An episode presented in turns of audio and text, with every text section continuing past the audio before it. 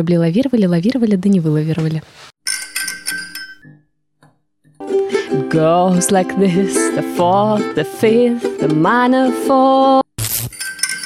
Архитекторы, это, это очень забавно, но мы вообще не про деньги. мы не понимаем, как это работает. И тут будет здание немножко поворачиваться к 55 этажу. Вот, и они ругаются с инженером, он говорит, это невозможно, мы попробуем. Все, что вот эти здания, кирпичи, там стекло, бетон и так далее, это оболочка для пустоты. То все должно быть в равновесии. Некоторые квартиры не в равновесии, а какие-то в. Мы называем это цыганское барокко. Цыганское барокко, прекрасно, вот. Архитектор должен материться? По-другому не выходит.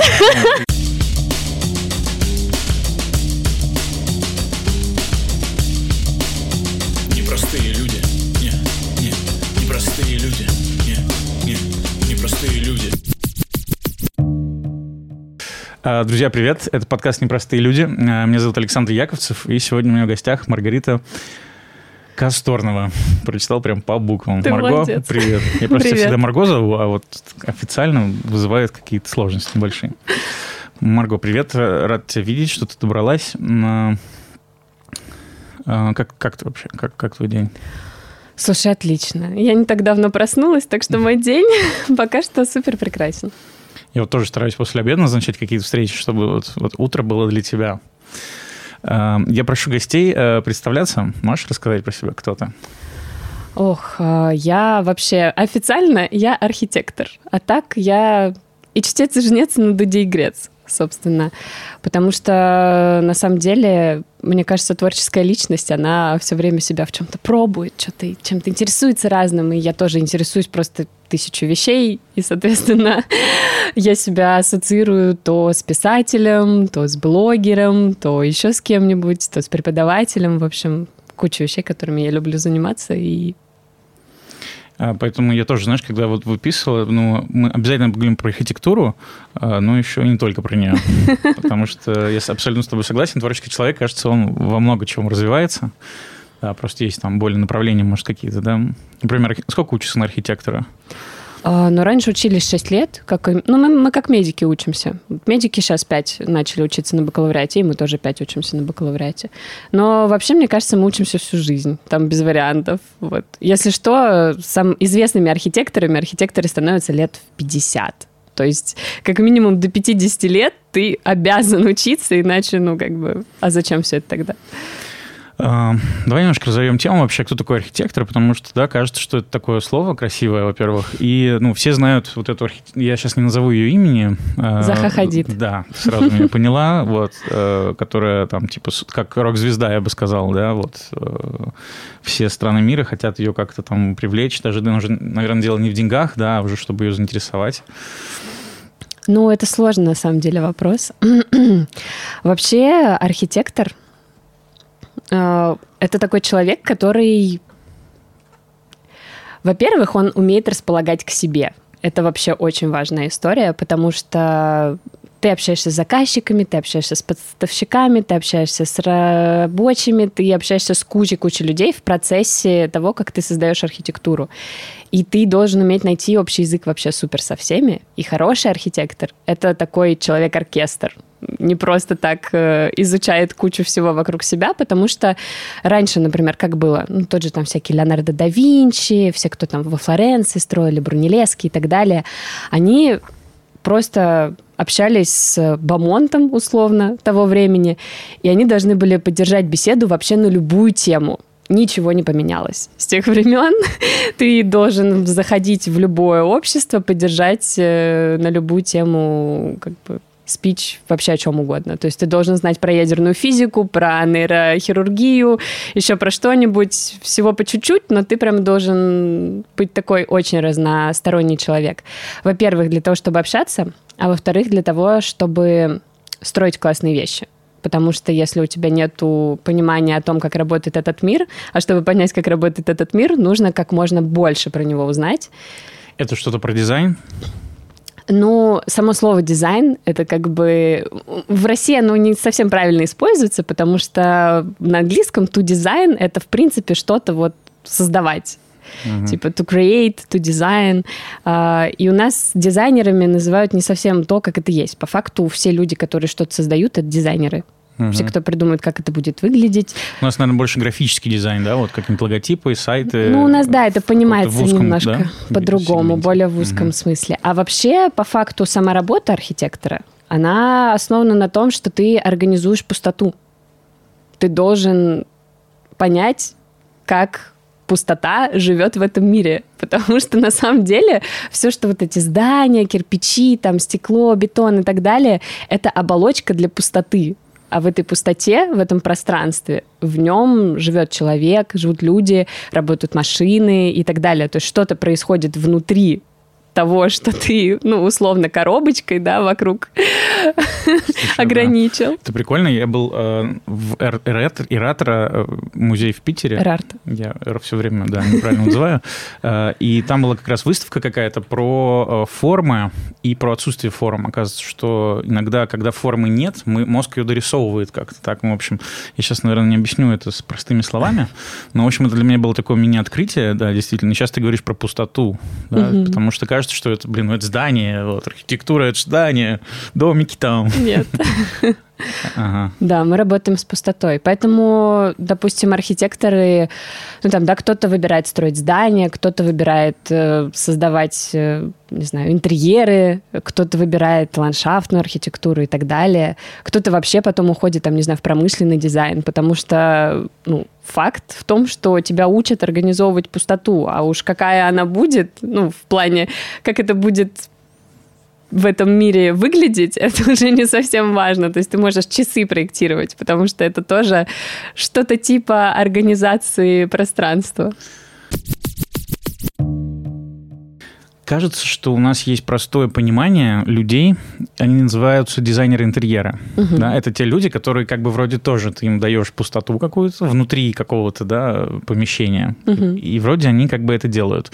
Но при том, что я знаю, что у меня некоторые знакомые нанимали архитекторов угу. ровно с той же задачей. Угу. То есть э, дизайн интерьера это просто подзадача для архитектора, получается? Или это какое-то отдельное направление? Ну, с точки зрения прям архитектора-архитектора, да, это подзадача скорее. Но я бы не сказала, что это какая-то прям подзадача. Ну, то есть она тоже имеет право на жизнь.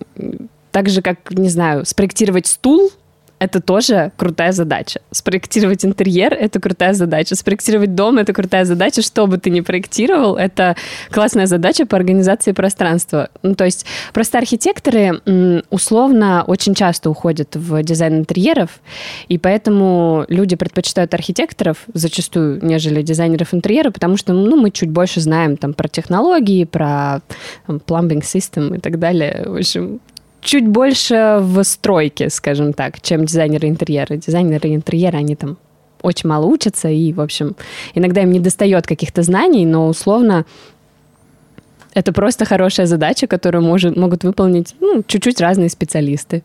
Вот и mm. все. Для меня, наверное, знаешь, казалось, что диз... Э, архитектор — это тот, кто вот создает э, сооружение. Причем давай вот э, сейчас я просто с разных стадий подбиваюсь к архитектору.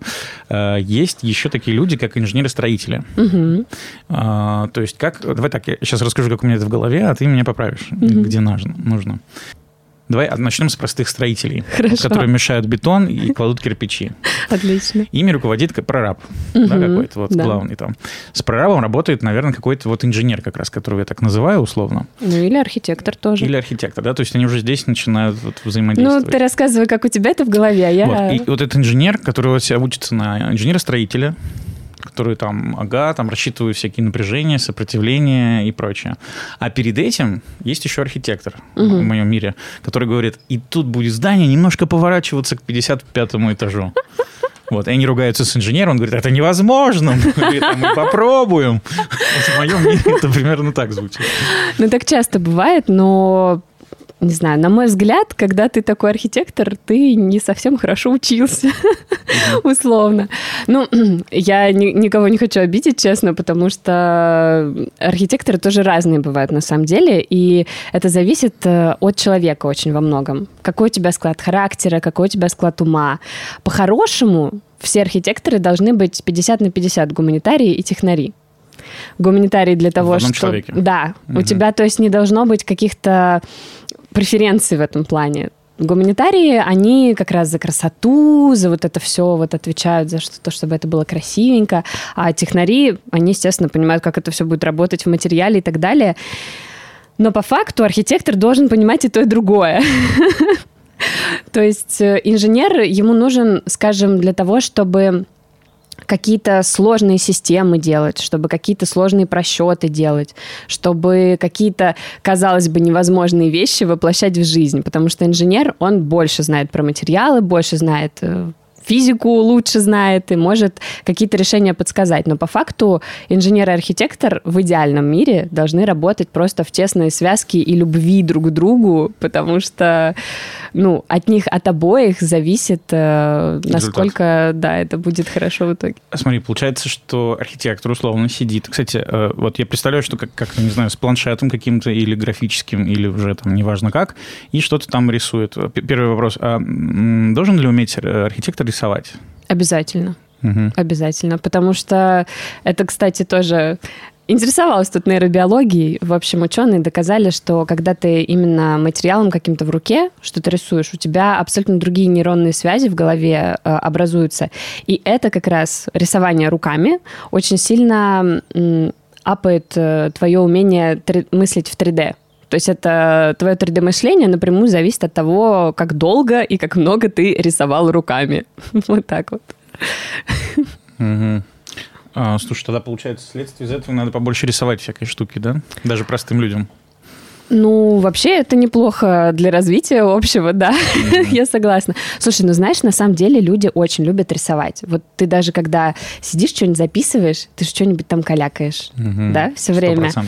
Это вот твой мозг, он э, просто ему, ему нравится сам процесс вот этот вот, когда Я даже ты... сижу с ручкой и иногда да. точечки просто ставлю, просто точечка Вот, да. так в этом-то вся и суть. Твой мозг, он любит на самом деле рисовать. И неважно, насколько хорошо ты это делаешь, вообще абсолютно неважно. Можно рисовать э, в тетради где-то между записями, и это тоже будет развивать что-то там у тебя в голове, хотя для тебя это абсолютно незаметно. Угу. Ну, значит, вот э, архитектор сидит, рисует в планшетике какую-то штуку, и у него возникают какие-то вопросы. Он в целом много понимает, но тут он говорит, а было бы прикольно, не знаю, выносную там какую-нибудь штуку сделать. И как вот уже консолька. он такой с инженером э, созванивается и говорит, слушай, мне нужно вот эту консольку, вот выдержит ли она, помоги мне вот здесь, правильно? То есть какие-то такие узкие места добирает знания ну, что-то а, типа инженера. того. Что-то типа того, да. Ну, или, например, условно, я там знаю, что не знаю, колонны должны там через каждые 6 метров в идеале стоять в каком-нибудь промышленном здании, да. Но какова ширина этих колонн доподлинно, я тебе не скажу. Я знаю, что там где-то от 300 они могут быть до 700 mm. в обхвате, да. Но иногда это тоже важно для меня, допустим, когда я перехожу уже в интерьер, здания. Да, мне важно, какова толщина колонны, потому что там как бы 400 миллиметров это ну, нормально так, вот столько. вот, и я спрошу у инженера, потому что он мне точно скажет, что там нужна колонна 515 для того, чтобы там держать вот эти все нагрузки, которые у меня там выше и так далее. То есть условно я понимаю, как работает система, но я не могу ее... Ну, как я как бы тоже условно могу, но для меня это слишком много сил потребуется. Для этого мне проще попросить инженера. Ну, плюс ответственность, да? А на ком вообще лежит ответственность? Вот, знаешь, там, я знаю, ответственность за мост есть, там, да, ответственность mm-hmm. за жизнь человека, как мы с докторами сравнивали. А вот за здание, на ком ответственность? Ой, это, это очень интересный, на самом деле, вопрос. Я в последнее время его очень много с кем обсуждала. А, у архитекторов есть э, некие позиции, которые ты занимаешь Э, будучи архитектором, и э, когда ты сдаешь проект, который будет строиться, там есть подписи всех архитекторов, которые принимали в этом участие. И в этом же проекте есть подписи и инженеров, и так далее. В общем, всех, кто отвечает. Все, кто сядет, если что. Э, ну, в общем, условно, да, если ты подписываешь этот документ, у тебя есть шанс сесть. Но прикол в том, что ты можешь подписывать такой документ, там, условно, только, ну, в России, по крайней мере, ты должен состоять в СРО. Ты должен там быть ГИПом или ГАПом, это главный инженер проекта, главный архитектор проекта, которые там отработали определенное количество времени. То есть ты просто так не можешь взять и решить, что я сегодня строю дом. вот, условно. То есть какая-то механизм безопасности, да, так Конечно, продуманные. естественно, да. И во всех странах, ну, во всех странах по-разному разные системы есть. Есть там система аттестации, когда это, например, в Америке, в Европе, в некоторых странах, когда ты заканчиваешь архитектурный, потом ты идешь в аттестационную комиссию и сдаешь там определенные экзамены для того, чтобы тебе дали возможность работать архитектором. Угу. А, а много у нас вообще архитекторов? Ну, я просто знаю только тебя, но я еще слышал пару людей, конечно, да. Вот, ну, вообще, какое их количество? Ну, может, не количество, не знаю, сколько у тебя на потоке, например, было народу? Слушай, ну вообще архитекторов не очень много. Не очень много. Ну, смотри, а, условно в Москве есть, наверное, 3, 4, 5 университетов, которые готовят архитектора. Есть в Питере два, Э, есть в Пензе, есть в Иркутске, ну, в общем, в больших городах России, да, там в Самаре есть, я знаю, архитектурные, у меня друзья некоторые отучились. Лично в моем мире 90% людей архитекторов. И вообще, кстати, это забавная фишка, что для меня нетворкинг звучит э, очень как очень классная тема, потому что если бы я не училась на архитектурном, я бы не знала такого количества архитекторов, а это там, работа, возможно, помощь иногда, возможно, кооперация какая-то и так далее. Вот. А так в среднем, ну, у меня на потоке было 100 человек. А, я, на самом деле, цифра мне даже не очень, наверное, важна, просто к тому, что их достаточно все-таки количество, да, просто как будто бы это они стоят очень дорого. Вот я как простой смертный, то есть типа архитектор, да боже мой, там все берут типовые проекты какие-то, да, там, может быть, чуть-чуть перерисовывают сами, э, вот, для там домов или что-то такое. Ну, то есть как, как будто бы у меня сложилось впечатление, что архитектор – это дорого. Ну, конечно. То есть это не, не просто так сложилось? Ну, скажем так, я бы даже сказала, что это не так дорого, как это должно было быть. Mm-hmm. Вот. Потому что по факту, ну, самая жесткая профессия по тип, в плане того, насколько ты ответственный, это врачи, а следующие мы. Угу. То есть у тебя очень много ответственности, а, ну, ты знаешь за ответственность, как бы полагаются дополнительные преференции и деньги. А, да. Вот скажи, а вообще еще есть такое как будто бы мнение, что у меня в голове ну, сидит, что архитектор нужен тем, кто строит торговые центры, дома или что-то. А вот простым смертным нужны вообще услуги архитектора? Или так и получается, что архитекторы в основном работают с какими-то крупными... Э, Слушай, на самом деле э, по мне, так архитектор всем может пригодиться. А, вопрос только в том, что в нашей стране, к сожалению, средний уровень жизни не позволяет каждому человеку обратиться к архитектору. И это грустно, вот. Но на самом деле, чем отличается дом по типовому проекту от дома, который тебе спроектировал архи- архитектор? Ну вот, если прям так подумать. Типовой проект, да, его придумал когда-то другой архитектор или инженер. Инженеры тоже, кстати, неплохо продумывают пространство. Они могут делать какие-то несложные проекты вполне, почему нет. А, вот. Но этот дом, он придуман, ну, как бы среднестатистически. Вот, например, стол, высота стола, она тоже придумана среднестатистически. Но мне, как девочке метр шестьдесят три, не всегда удобно за этими столами. Также и с домом. То есть, если ты берешь архитектора и делаешь проект прям под себя. Ты с ним э, обсуждаешь, что ты будешь делать в каждый конкретный момент времени. Вот ты приходишь домой в понедельник, во вторник, а в субботу, а там дети твои или жена, или, я не знаю, может быть, к тебе родители приезжают каждый месяц, и тебе нужно для них тоже место, и как они должны, должны ли их пути пересекаться с твоими путями, как ты ходишь по дому или нет, ну, условно, да, там. Э, то есть ты прямо супер-супер под себя делаешь что-то, там, дом, допустим, если строишь. А если ты берешь типовой проект, ну, скорее всего, будут какие-то вещи, которые тебе не очень удобно будет в нем делать, потому что он не совсем под тебя. А сколько это стоит? Можешь, можешь как-то вот, давай, э, я понимаю, что это сложный вопрос, сколько это стоит. Ну, давай к чему-нибудь прицепимся, просто понять порядок. Угу. Знаю, есть... Вот дом сделать. Давай, вот я угу. мечтаю, что, знаете, у меня заработаю много денег, и я такой, хочу дом. Вот. Сколько примерно стоил бы дом какой-нибудь? Вот. Какой-нибудь дом? Ну, есть некоторая вилка, ну, давай вилку просто озвучишь, да, чтобы цене. как-то приблизиться. А, мы все в основном считаем там, по квадратным метрам или по кубическим. Ну, по кубическим это скорее не про дом, это скорее про какие-то более сложные строения, где там разная высота потолков может быть. Ну, допустим, в квадратных метрах. Давай вот я просто сейчас от балды тебе скажу. Угу. Вот дом, вот хочется мне почему-то шале, то есть одноэтажный, ага. угу. а, и метров, не знаю, ну максимум 300, может даже 200. 300. Угу. 200. 200. 200 метров. 200.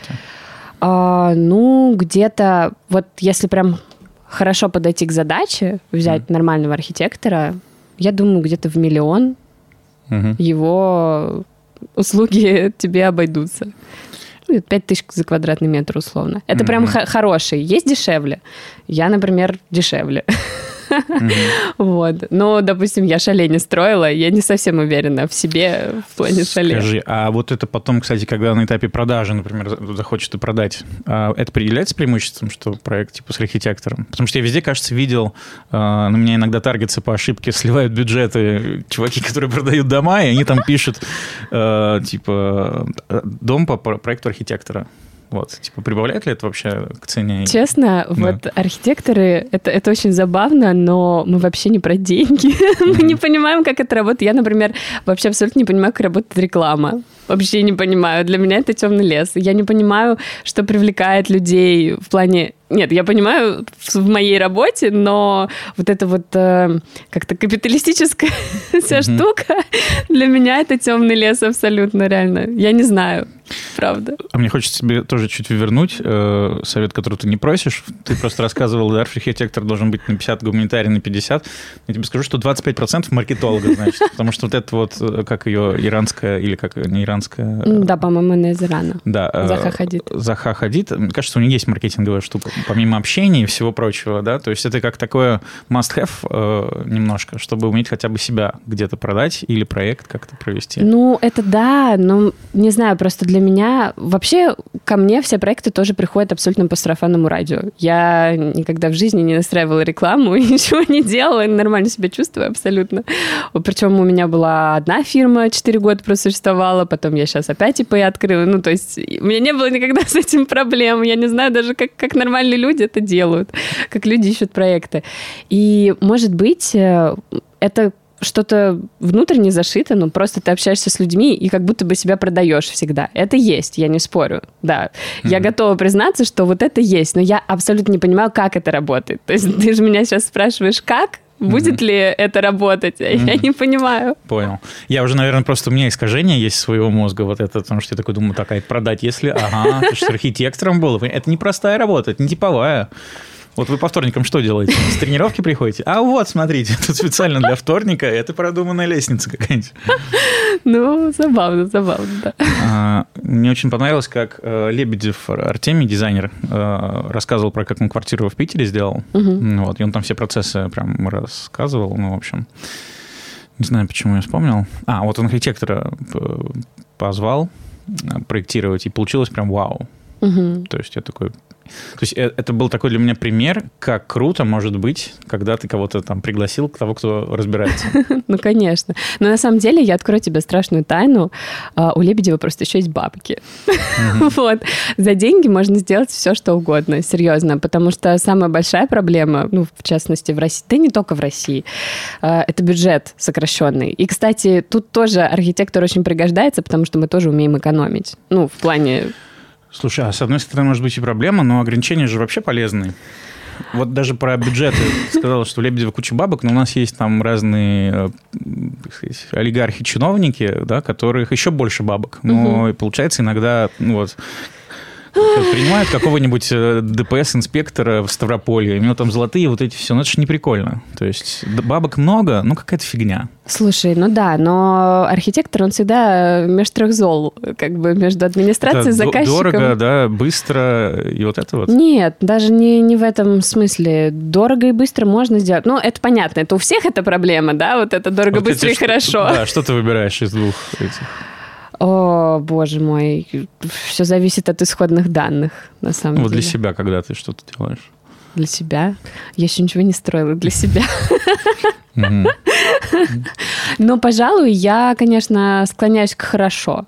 Ну, потому что нас так долго дрессировали на это. Ну, Ну, оно просто может не выстоять, если не будет хорошо. Вот, это опасно. в конце концов. Вообще, да, это довольно сложная история, потому что, во-первых, у тебя всегда есть заказчик. И заказчик, он вообще-то тоже со своим собственным опытом там каким-то прожившим, проживший его, и он вообще думает, что золотые унитазы — это все, это 21 век. И ты хоть убейся, хоть обспорься, но ты его не переспоришь. И Некоторые архитекторы есть с таким же опытом, допустим, которые тоже считают, что золотые унитазы это хорошо. Это неплохо и нехорошо, просто они нашли друг друга. Вот. М, Слушай, да, вот, кстати, получается, нужен матч такой, да? Конечно. Поговорите, чтобы как с доктором получается. Вот Типа мы того. приходим, доверяем, и уже все в ручки прыгаем. Там. При том тоже, что опыт есть, с врачом тоже иногда можно что-то там да, согласовать. То есть не просто ты там смотришь, открыв рот. Да, конечно. Конечно, поэтому, собственно, наверное, и заказы лучше, когда приходят по сарафанке. Когда человек, ну, как бы знает что-то про тебя, ты знаешь что-то про него, вы крутитесь более-менее в одной и той же сфере. Потому что я, например, не понимаю, как бы я работала с людьми, которые хотят золотой унитаз. Ну, то есть я бы, скорее всего, и не работала с ними, я бы просто развернулась и ушла. Тут... Слушай, вот мы сейчас это заговорили. а, Золотые унитазы – это классика? Можно так назвать? Или как? Ну, Нет. хорошо. Мы называем это цыганская барокко. Цыганская барокко, прекрасно, вот. Я просто не люблю цыганское барокко, но... А, и тогда давай так, вот э, иногда квартиры сдают э, по, по миллиону рублей, я просто, у меня хобби, и на Циане иногда смотрю квартиры, нравится мне. И вот там есть такие вот тоже цыганское как будто барокко, но очень вроде дорого, но я бы там в жизни никогда не жил. То есть это как, как будто бы кто-то был в Лувре э, и по памяти такой, э, ну вот сюда картины, вот, здесь лепнина, чтобы была... У меня у друга такая квартира. Всегда очень забавно к нему приезжать домой. Э, Это я к чему? Э, Кажется, что архитекторы придумали какой-то сложный язык, до которого простым смертным нам фигу- фиг дотянешь, до, дотянуться. Сейчас объясню. Э, да, Помнишь, там древнегреческая всякая архитектура, там бортики, портики, ну там... Мгм. Я искренне когда-то пытался, думал, ну я сейчас где-нибудь запомню, я только запомнил барельеф и горельеф, что ли. Вот Отлично. У меня два пока вот эти выпендриваться, а все остальное очень тяжело. Эм, Это я вот все к чему.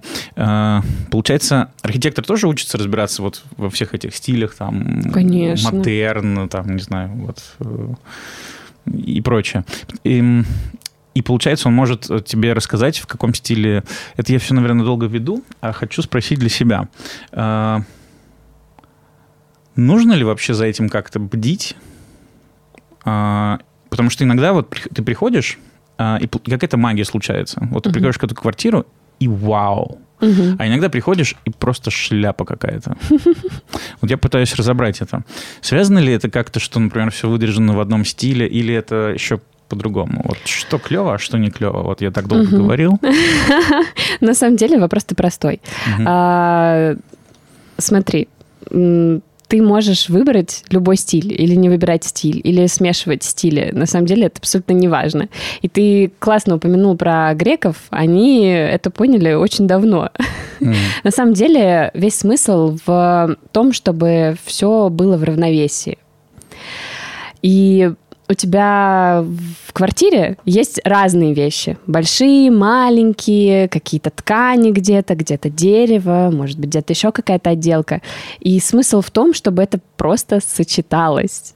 Неважно, какой это будет стиль. На самом деле классику условно, да, которую все так, о боже мой, какая классика, ее тоже можно сделать красиво. И тебе понравится, даже тебе понравится с современным мышлением того, что минимализм там, никакой классики, можно сделать минималистичную классику. У меня вот девчонки-подружки работают в таком стиле, очень, даже мне нравится, хотя я прямо ультра-минималистка, но мне нравится реально, как это все уравновешено, как это все друг друга дополняет, просто все должно быть в равновесии. Некоторые квартиры не в равновесии, а какие-то в.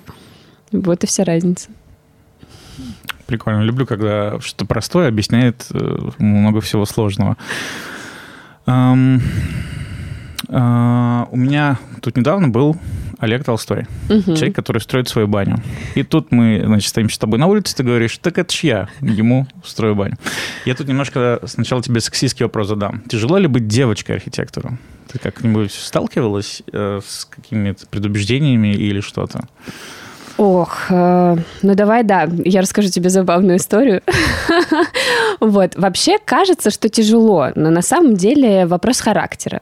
Вот, я мадам с характером, поэтому мне нормально. Вот, и вообще, в принципе, ну, в архитекторы, я считаю, должны идти люди с характером. Что мальчики, что девочки, это абсолютно не важно. Есть мужчины без такого прям боевого волевого, есть девочки без такого боевого волевого. Распределение на самом деле примерно одинаковое. Вот я знаю много мальчиков-архитекторов, которые просто там условно сидят э, тихонько, чертят и не могут там делать собственные проекты, в то время как девочки делают собственные проекты, а для этого надо больше усилий явно. Вот. А история была такая интересная. Я приехала первый раз тогда еще на стройку. А, в Крыму мы застраивали форум. Я приехала, у меня был прораб и 10 рабочих, и я такая вся миленькая девочка 22 лет. Вот, в общем, в какой-то момент надо было какие-то вещи там делать, что-то там разбирать, ля-ля-ля. В общем, рабочие не очень сильно меня слушались, и прораб тогда был такой себе, вот, и, в общем, мне пришлось просто дважды показать им, что, ребят, ну, вы тут, конечно, молодцы, но я тоже могу сделать вашу работу. Суть была в чем? Они куда-то отказались лезть высоко. Что-то там надо было просто открутить. Я взяла шуруповерт, залезла, открутила раз, открутила два. Они там меня чуть ли не со спасателями уже снимали. Говорили, нет-нет-нет, не только не лази, мы сами все сделаем. Это раз. Два, я попросила их что-то куда-то принести, был дождь, они хотели мокнуть под дождем, я говорю, ну ладно, заколебали, пошла сама, взяла, ну, причем что-то тяжелое из серии, там, бревна какие-то просто потащила, вот. Всей гурьбой ломанулись меня спасать, тащить эти бревна, которые мне нужно было дотащить. В общем, на самом деле соль в том, что ты всегда можешь показать другим людям, что тебя стоит к тебе прислушиваться, вот и все. Неважно, девочка ты или мальчик. Архитектор должен материться? По-другому не выходит. Ну, правда же говорят, что на стройке ну, иногда нужно Слушай, ну это забавно. Крикнуть. Это забавно, но когда строители видят девочку, они стараются не материться. Но когда эта девочка потом их покрывает трехэтажным за то, что они что-то сделали не так, у них отлегает от сердца, и все становится отлично в этом мире. На самом деле на стройке просто... Это же опасная работа. И тебе очень важно быстро донести мысль. Как на, на войне, например. Почему тоже матерятся? На стройке и на войне матерятся, потому что это опасная вещь. И ты должен очень быстро и четко донести до другого человека свою мысль, чтобы не не случилось чего-нибудь э, травмоопасного или вообще убийственного. Вот. И мат, он просто позволяет сократить mm-hmm. твой месседж. Вот и все. Врачи тогда тоже должны материться на операции? Понятия не имею. Вот. Если кто-нибудь скажет, напишите где-нибудь. Это тоже интересно. Давай я тебе еще спрошу про а, вот, мы же начали, да. Про Спасибо, Олега. что мне сказал. Про Олега, да. Про баню его, э, которая будет отличаться от всех остальных бань. Э, как ты попала туда? Ой, да меня просто Женя посоветовал. Ага. Это нам тоже еще уголочек. Так что да. Уголочек арта мы обсудим. Хорошо. Что спросить про баню? Э, Спрошу вот тебя про баню, что э, уже что-то, как, как вообще, вот вы, как у тебя выглядит процесс? Э, вот тебе сказали, давай строить баню. Мгм. И что происходит? О, ну, я всегда интересуюсь, а есть ли уже помещение? Ну, там не надо было строить с нуля, там надо было интерьер делать. Вот, спрашиваю, есть ли помещение, а потом интересуюсь, какой у нас бюджет. Это очень важно, потому что, ну, на самом деле, хороший архитектор всегда знает, э, он out of budget или он. вот. э, И потом спрашиваю, что бы хотелось, как вообще сам это видишь, э, как, как это может происходить. А, Если что, Олега я заставила писать сочинение. Ну, это мой подход забавный. Вот, вообще... э, Сочинение на тему, как будет все происходить? Типа того, да. всё будет готово? В нормальном мире, на самом деле, существует ТЗ. вот. Но... Слушай, мне кажется, в нормальном мире существует э, человек, который скажет, напиши сочинение, потому что ТЗ это что-то такое бесчувственное, да, и которое никто не любит. Ну, типа того, на самом деле, да. Через боль, кровь и пот для галочки какой-то, да, чтобы потом на это сослаться и сказать, вот, написано, я сделал, валите нахрен. Ну, типа того, да. Я вообще не помню, когда последний раз работала с ТЗ. Мне, видимо, ну, наверное, приходят мне такие проекты, потому что я умею с этим работать. Я задала тысячу и один вопрос вообще, кто будет делать это, кто будет делать то, как это работает. Разобралась в работе бани, разобралась в работе мозга Олега, как он хочет, чтобы это происходило, потому что там тоже, конечно, очень интересные процессы у других людей в мозгу происходят. И пока ты не поймешь, как они думают, ты не сможешь сделать то, что им нужно. Поэтому ты как раз начала, да, что главное архитектору уметь общаться. Да, Мгм. да. Потому что если что-то пойдет не так, да, то и ты узнаешь об этом позже. И, и заказчик будет недоволен, да, и, и как бы, ну... Ну да, mm-hmm. да, что типа того. Ну, по части бани просто, да, узнала, что за помещение, узнала, что за бюджет, заставила написать сочинение. Сочинение-то выглядело что-то типа, вот человек заходит, что он видит перед собой, что он чувствует, какие у него эмоции. Ну, это в Олега стиле как раз вот у него и баня такая вся на супер тактилках и каких-то чувствах. Мы там со светом очень много тоже работали потому что Олег супер говорит, «Э, верхний свет, зачем он нужен? Нет, у нас должно, должен быть полумрак и так далее. В общем, это все интересные такие вещи, да, которые ты узнаешь, когда человек реально он сам тоже, кстати, укладывает у себя это в голове, потому что зачастую люди приходят с каким-то запросом, и у них это в голове как-то нарисовано, но они даже сами не всегда понимают, э, что это там недоработано или там недодумано частично. И в процессе mm. вот этой работы... Класс. Вынести, да, из головы еще куда-то в общее да. поле. Это очень полезно. Mm. Проговорить или написать вообще супер полезно, потому что сам даже потом можешь перечитывать и думать, блин, я думал так, нет, мне кажется, лучше по-другому. Эля, кстати, тоже часто менял свое мнение. Он такой, ой, нет, я тут понял, что я хочу вот такую штуку. Я говорю, ну хорошо, давай. Слушай, тогда в идеальном мире это все рождается как-то, да, в таких вот передумках, еще придумках. Э, и... А часто уходит в итоге от начального плана? Сильно меняется? Ух, по-разному. Зависит от э, человека, который заказчик. Угу. Абсолютно. Ну, то есть я такой скорее проводник вот. Я могу то, что у тебя в голове, достать и показать это миру, ну, условно, конечно же, да, я туда привнесу частичку себя, да, там я это как-то организую по-особенному, но все равно я в основном я проводник идей. Я придумал отличную рекламу. А, все же говорят, вырастить э, ребенка, посадить дерево и построить дом. Ну, построить дом с архитектором. Забываю договорить. Вот это прям, да, чтобы прям... Ну, это сложно. Вырастить, да, ребенка с няней, а дерево с э, этим, кто там, садовником. Это все делегируй или умри, да? Да, да. Моя практика. А, давай немножко поговорим. Смотри, есть, получается, такое, как сказать, коммерческая история, да, с построением, там, не знаю, жилья или что-то еще. Но у тебя, я понимаю, есть еще и арт-история. А, мы познакомились с тобой на «Огоньке», никого не секрет, тут половина у меня в подкасте. И зрители с «Огонька», всем привет. Вот. А, и ты какие-то... Вот ты конкретно на прошлом «Огоньке» строила как это назвать сооружение? Ринг это был. Ринг. Ну, это, я бы назвал это каким-то домом, которым люди вот так, такой летний дом себе ну, да. редко могут построить. А, это меня впечатлило, что ты там ходил такая и вот ну, всеми мужиками двухметровыми там туда-сюда. Ну, как бы это было очень круто видеть тебя в деле.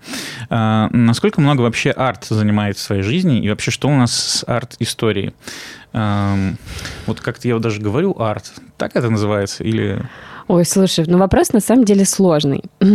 Вообще, я бы хотела, чтобы этого было в моей жизни гораздо больше. Ну, мне нравится это больше, условно, да. Но вообще, вообще, а, мы тут сделали с ребятами творческое объединение недавно. Как вот. называется? Есть название? Да, Жень придумал название, так что название немножко странное. Называется «Аргариум». Аргариум. Да. Вот. И в общем-то, цель этого объединения как раз была в том, чтобы побольше участвовать во всяких таких тусовках, типа около арт, может быть, какие-то арт-объекты делать, выставки, еще что-то. В общем, заниматься вот этой как раз-таки арт-историей, как ты да, правильно ее называешь. А, вот. И мы послали даже несколько арт-объектов сейчас на конкурсе. Сейчас висит на сигнале наш арт-объект, пока это еще неизвестно. Да, фестиваль какой-то? Нет, это же Никола Ленивцы, а, да, все, который. точно, точно, да. точно. Вот с международными еще пока сложновато в нынешних mm реалиях. Вот. Э, потом мы посылали, собственно, на архстояние, вот, но нас э, как бы отфутболили. В принципе, я была к этому готова, все нормально, все отлично. Э, сложность делать каких-то, какие-то арт-объекты в России, ты прям должен быть художником. А художником быть в России — это не знаю, уровень супер хард, я не представляю. Я знаю нескольких художников, прям известных, условно. Я не представляю, как они к этому пришли. Для меня это какая-то закрытая история. Давай чуть разовьем. В чем сложность? А, для меня художник это какой-то бедный человек. Вот ну, так. типа того. Но на самом деле это три, не так. Три известных, условно, а и 10 тысяч, там, тысяч э, таких, которые в проголодь живут, так но разной степени талантливости, опять-таки, или маркетинга, э, вот, и прочего. Просто когда ты говоришь, что тут нужно быть художником, в каком смысле? Что нужно делать что-то прям супер интересное? Или... Быть совсем на грани. Понимаешь, в общем плане быть художником, вот именно художником, да, когда ты можешь про себя сказать «I'm an artist», это быть всегда на грани того, что понимается как нормально или как э, приемлемо. Это Ой, есть же...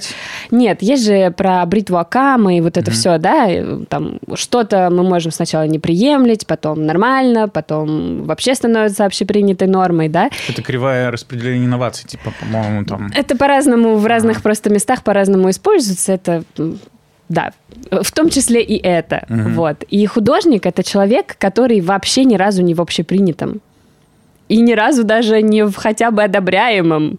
Он вот там на грани между тем, что вообще способен человек воспринять как хорошее, и тем, что абсолютно непонятно. Вот. И это на самом деле это очень сложно. Это нужна нужна психологическая стойкость, во-первых. Во-вторых, да, ты прав. Э, ошибка выжившего, что мы знаем известных художников, на самом деле, сколько художников канули в небытие, просто ничего после себя не оставив условно, да, там. Или оставив что-то, что интересно только какому-то очень круг, узкому кругу лиц. И да, это грустно, и никто тебе не говорит, что ты стопроцентно, начав этим заниматься, потратив на это очень много внутреннего ресурса, потому что у тебя должно быть очень много ресурса для того, чтобы каждый день принимать то, что мир тебя не понимает. То есть ты живешь в завтра, в да, этом смысле. абсолютно точно. И поэтому у тебя даже и не будет признания такого от твоего. Ну, у тебя, может, может быть, будет, будет радость какая-то внутренняя от того, что люди на минуту, да, соприкоснувшись с этим, как бы заглянули еще непонятно, поняли или нет, но хотя бы заглянули. Ну, что-то типа того, да. Но ты-то уже дальше, ты тоже, ты же создал что-то, и ты же дальше пошел. Люди на это смотрят здесь и сейчас, и завтра будут на это смотреть, а ты уже там в послезавтра живешь. И мне кажется, это очень сложно, не знаю.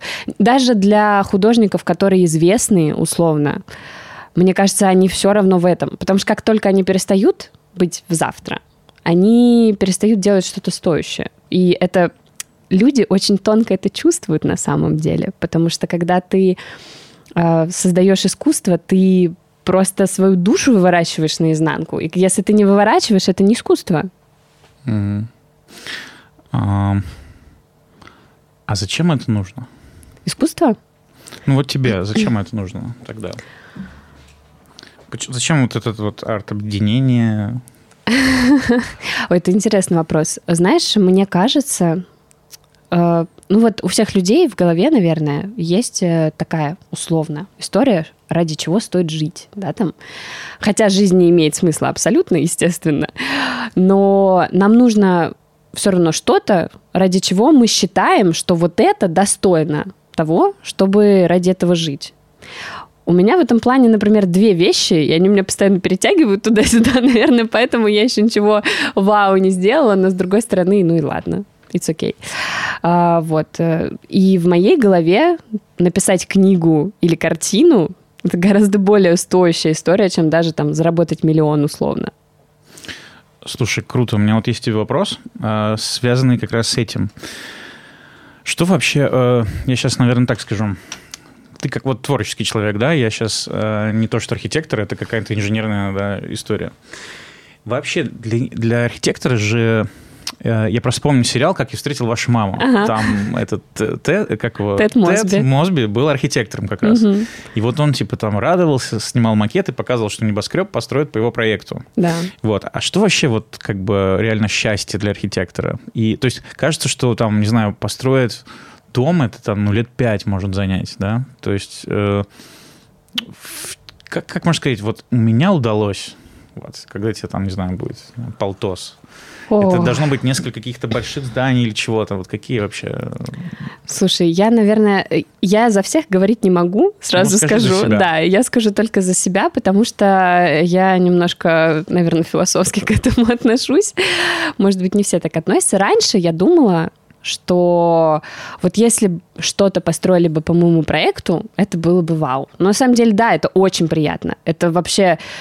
э, даже вот мы построили, условно, то, что ты говоришь, да, какой-то летний домик, это тоже очень приятно. Я, кстати, фотки добавлю и посмотрите домик.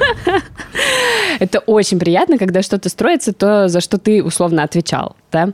Или там, не знаю, парк какой-нибудь разбили, а ты вот это все придумал, anyway, там, вот баню сейчас построят, мне будет очень приятно. Я на на табличке э, писал э, «занято» вот, э, для туалета на огоньке. Ага. Мне тоже было очень приятно, когда она висела. Вот. Ей пользуются, Да. да? Да, что... я прям чувствовал вот эту какую-то теплоту, а я прям ну, посвятил этому время, но я потом очень доволен был Блин, собой. ну да. классно. Вот, но на самом деле, это я раньше так думала. И это, правда, приятно, да. Но по факту я сейчас пришла к этой мысли не так давно, что, наверное, я буду вот счастлива и почувствую себя условно нужной, важной, и моя жизнь сложится, да, если я просто буду делать то, что мне приятно. Иногда это построить э, странный домик на огоньке, иногда это, не знаю, спроектировать какой-то огромный парк, или иногда это написать какую-то очень классную методичку для проектировщиков, или иногда это прочитать лекцию по искусству. Это тоже все очень приятно, и почему бы это тоже не делать? Или рассказ написать, это тоже очень приятно. Ну, то есть я как-то себя в последнее время перестала ограничивать. То есть от каких-то таких внешних оценок, да, типа вот к какому-то там галочки достигаешь к тому, что тебе хочется и чувствуется, да, получается? Ну да. Мне, кстати, такой сейчас Зачем? примерно процесс проходит. Вот ты сейчас говоришь, я думаю, блин, значит, это правильно. Ну, типа, потому что раньше, наверное, мне казалось, что ты там должен добиться. Причем не для себя, а просто вот какие-то социальные спускаются там Мгм. по лестнице, которую ты не проверял, зачем и к чему. Это точно. Но мне кажется, это у всех так, потому что это просто стадия научения. Нас учат жить в обществе таким образом, рассказывают о том, как в этом обществе работает условно там успех или еще что-то. А как ты расскажешь по-другому? Ты приводишь какой-то пример. Да, этот пример очень надолго вот тут вот заседает, и очень сложно от него иногда избавиться, но если ты избавляешься, офигенные конструкты получаются в итоге. Непростые люди. Расскажи про какие-нибудь арт-объекты, которые тебя впечатлили. Ох, Давай я даже шире тебя спрошу. Это может быть не просто какие-нибудь фестивальные объекты, а просто вот э, что-то, что тебя прям впечатлило. А, из такого прям недавнего, как раз, э, когда я познакомилась с одним из художников известных, современных, а, мы были на Тавриде в очередной раз, и там строили арт-объекты. Таврида — это Это фестиваль? молодежный фестиваль, да-да-да. Мы очень много с ними работали, помогали им застраивать там их, господи, ну, в общем, всякие, все, все места, где они были, помогали им там делать всякие стульчики, беседочки, приводить в порядок качельки, всякую такую инфраструктуру делать. Я вообще это очень люблю, и я считаю, что это классно. То есть, да, арт-объекты, это, конечно, вау, классно выглядит, но для меня, например, и скамейку поставить в нужном месте, это тоже офигенно и достойно уважения, потому что людям просто будет удобно, они будут ей пользоваться все время ходить и вообще.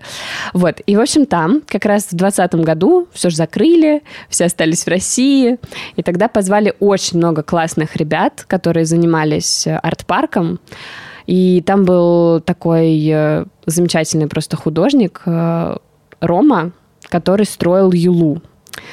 Это Юла не похожа на Юлу, если что.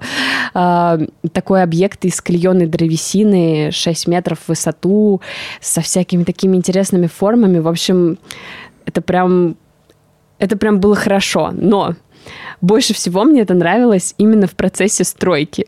Не знаю почему, но я прям человек, который обожает стройку. Я просто, меня хлебом не кормит, дай на стройке потусить. И именно когда вот э, ребята все это возводили, Woodgears э, все это делали, тоже классные ребята, с ними познакомились, и до сих пор со многими общаемся, там, с учениками, и В принципе, а, когда это прям строилось, вот это было самое вау. Не знаю почему. А, слушай, ты еще сказала про скамейки, да, и про прочие вещи. А, я с тобой абсолютно согласен, потому что кажется, что у нас вот э, забывают про какие-то вещи, а, и на самом деле мало удобных скамеек. К сожалению. Мне кто-то сказал, что это специально так сделали чтобы люди долго не сидели. То есть это тоже все контролируется, чтобы тебе было как бы где присесть, но не засиживаться. Конечно. Что... Это программирование. Ой, эта тема вообще очень интересная. На самом деле у пространства тоже есть своя семантика, семиотика. Ну, э, значение, символизм и так далее. И мне эта тема вообще очень интересна. У нас нет исследований, по-моему, на эту тему, как вообще э, вот там условно скамейки, светофоры и ограждения влияют на все это. Но это вообще классная история. Я когда-то думала, что я докторскую буду защищать на эту тему. Ну, может быть, еще и буду, кто знает. Вот. И вот это все окружение, оно же очень сильно на нас влияет. Мы считываем. Это звучит как архитектура влияет на подсознание? Конечно, mm-hmm. абсолютно. Если ты живешь в каком-нибудь условно, там, я не хочу обидеть никакой город, но условно в каком-нибудь городе, где только серые девятиэтажки, у тебя не будет развитого чувства прекрасного если ты специально это не делаешь, конечно. Ну, там, не смотришь какие-то фильмы про и так далее. И это, кстати, доказанная история тоже. Социологи, биологи доказывают эту штуку. И у нас есть такое понятие, как насмотренность. Вот, если ты много смотришь на то, как сделано хорошо, почему, например, Варламов популярный? Он показывает, как это может быть в других местах и где именно, это не очень хорошо у нас, потому что мы очень часто пропускаем. Я вообще его не очень люблю, вот, если честно, но это он делает хорошо, он тренирует насмотренность, а это самое вообще важное. То есть зачем там нужно ездить в Европы, условно, да, даже если ты хочешь жить в России, да, там, в своем городе, в каком-нибудь, не знаю, даже удаленном городе, в условном Норильске, но при этом делать какую-то красивую историю, тебе обязательно нужно посмотреть. Ну, не искать велосипед заново изобретать, Конечно. да, а просто уже подглядеть. Ну, это даже не совсем так работает, потому что ты же смотришь, и э, эта информация, она у тебя тоже записывается, она набирается. Как ты учил слова? Ты же учил по одному слову, ну, то есть они постепенно набирались, и у тебя образовывался вокабуляр, на котором mm-hmm. ты можешь общаться с другими людьми. Точно так же есть вокабуляр условно красоты, назовем его так. Слушай, тогда я тебя сразу спрошу, а можешь в Москве сказать три места, где стоит потренировать э, воочию.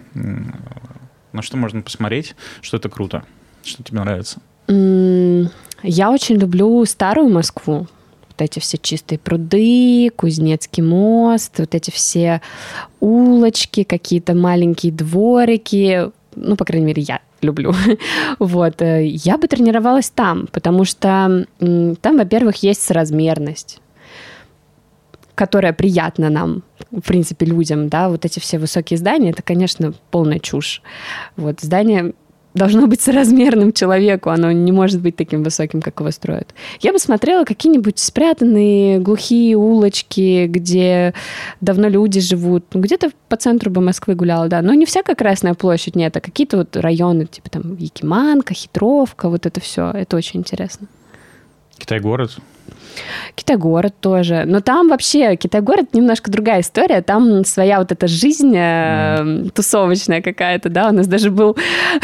у нас была шутка у друзей. У нас был э, знакомый, который э, респаунился на Китай-городе каждые выходные. Его можно было там найти со стопроцентной вероятностью. Mm. Вот. Так что Китай-город, он немножко сейчас изменился из-за того, что назначение изменилось. Но, в принципе, если туда зайти как бы подальше, да, туда в сторону ямы, если пойти и свернуть от бланка куда-нибудь вправо или влево, там тоже можно всякое посмотреть. Надоело про архитектуру, нет? Непростые люди. Ты читал лекции, да, по искусству, ты ведешь э, ролики, где записываешь э, с, регулярностью, успехом. с переменным успехом. Ну, я понимаю, это сложно. Ты мой коллега в этом вопросе. Э, это действительно непросто. Мне на самом деле помогает, наверное, только то, что я себе пообещал, что я просто буду это делать каждую неделю, знаешь, то есть вот. Ну, неважно. Во-первых, хочу тебя спросить, как тебе это все дается? Тебе нравится это? Блин, Я вообще обожаю рассказывать про что-нибудь, в том числе про архитектуру тоже очень. А, мне кажется, во мне вообще умер преподаватель. Ну, еще не умер, у меня еще есть шанс, да, но я так тут подумала недавно, что вообще-то у меня большая часть моих родственников, они преподаватели. И я такая, а, вот, вот, вот почему. оно почему. Да, и YouTube это просто как такой, знаешь, быстрый способ начать преподавать условно.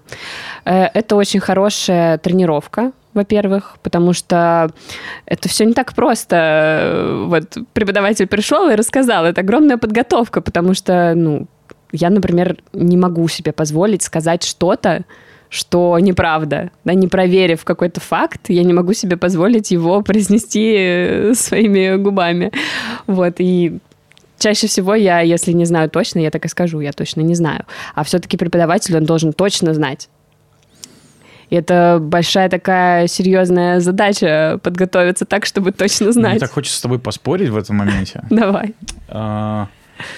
Я просто не знаю. С одной стороны, да, преподаватель должен, а с другой стороны, э, я знаю, что в, в школах скандинавских или там, не помню точно, но детей учат критическому мышлению как раз через то, что преподаватель несет полную дичь. Там рассказывает, например, что осьминог откладывает яйца на дереве, специальный древесный осьминог, показывает веб-сайт детям.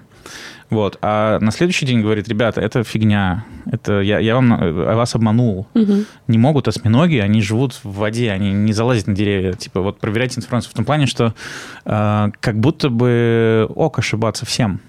А то получается, что как будто бы преподаватель не может ошибиться. Значит, он не может рассказывать какие-то новые смелые идеи, угу. там, да, условно. Только проверенная информация. А значит, с ним нельзя спорить.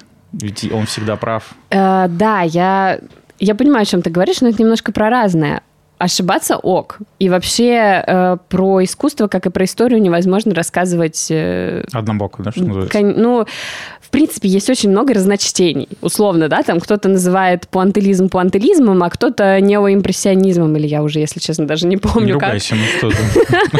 ну В общем, серьезно. Ну, то есть есть очень много разночтений. Кто-то говорит, что современное искусство — это с середины 20 века, а кто-то сначала. То есть э, кто-то говорит, что рококо не было, а кто-то что было. Там тоже очень много всяких разных вариантов. Нет, я скорее про какую-то фактическую информацию, которая прям фактическая-фактическая, не ошибиться, в каком году родился Мане. Не помню, сто процентов, надо подсматривать. Mm-hmm. Это скорее про внутреннее, знаешь, э, такое надо все сделать хорошо. Вот. Но нет, э, естественно, я открыта к диалогу, и открыта к каким-то новым штукам, и открыта взглянуть э, с другой стороны. И там, допустим, у меня есть видос про краткую историю искусств, и там абсолютно не такая периодика, как принято в общем, да, условно, в общей истории. Просто мне удобно по-другому, и я считаю, что вот по-другому оно лучше запомнится.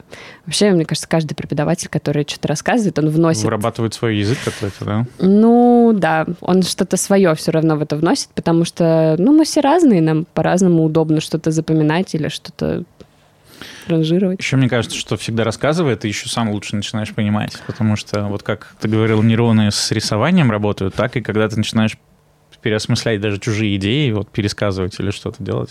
Это сто процентов. Это вообще... Ну, в этом плане есть тоже смешная история. В общем, сдавала я как-то философию в университете. Обожала этот предмет невероятно. А, по-моему, у меня был Спиноза, сейчас не вспомню вообще, но, по-моему, да, был Спиноза. И, в общем, а, прикол был в чем? Можно было пользоваться всем чем угодно. У нас был офигенный философ.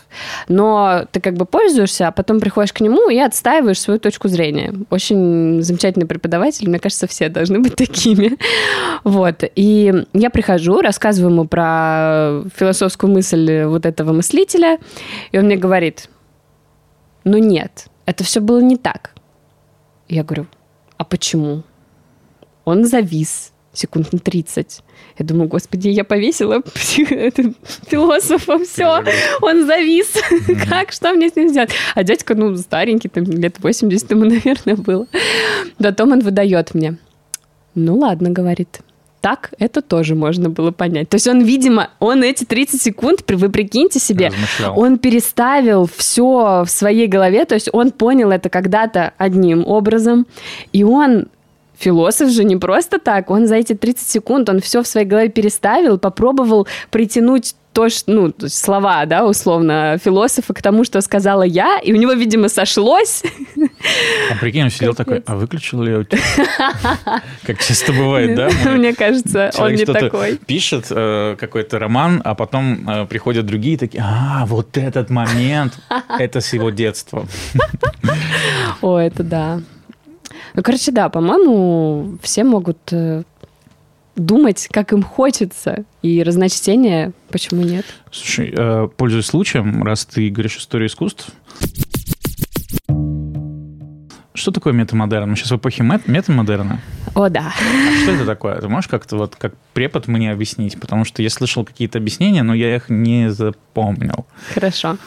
А, была эпоха модерна, модернизма, точнее. Была модерна, но он неправильно называется. На самом деле русский язык ужасен в этом плане, потому что в, в- в английской традиции был арнуво, потом модернизм, потом постмодернизм и метамодернизм, да? А у нас это модерн, модернизм, постмодернизм, метамодернизм. Мгм. Все от количества модернизма, Мгм. да, немножко сошли с ума, в общем, ну не суть.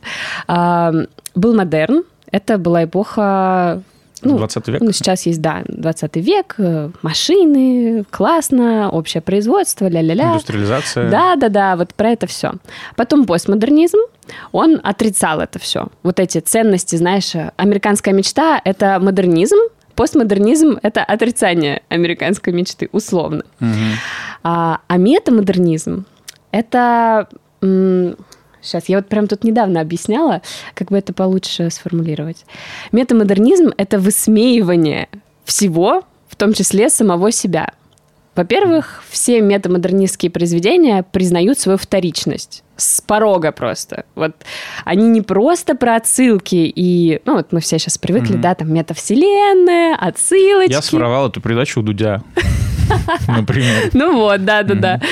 То есть везде вторичность. И она прямо вот лезет тебе в глаза и все говорит, кричит о том, что я вторична. Но не просто так.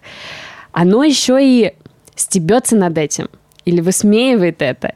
Или грустит об Поэтому этом. здесь миньон.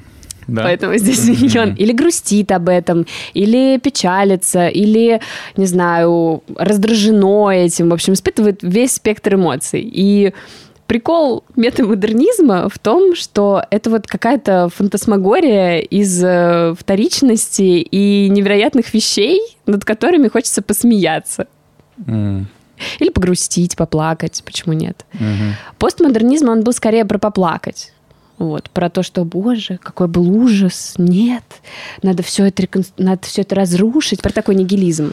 А, А, метамодернизм, он больше веселый. Смотрела переда- эту программу с Заком Галифанакисом по двумя папоротниками. Там, где он интервью берет у разных людей, там у Обамы, например. И они там сидят в студии, все, но он там просто как бы э, там, опаздывает на интервью. Мгм. Или там, я забыл вопрос, вы свои не принесли. Ну, серьезным лицом все это делает. И э, можно назвать это примером такого а, тоже метамодерна, когда ты вот ситуацию интервью переворачиваешь, и ты не понимаешь, как бы вот люди, когда смотрят, это прикол или не прикол? Да, да. А, офигенная метамодернизм — это Шайа Лабаф, Just Do It. Мгм. Just Do It, вот это его, типа, над которой все не понимали, зачем он это сделал. Он что, сумасшедший? Он не сумасшедший. он- Когда он в видеоролике просто говорил. Да, да, да. Он ржал над вами, ребят. М. Реально. Он типа Степ сделал.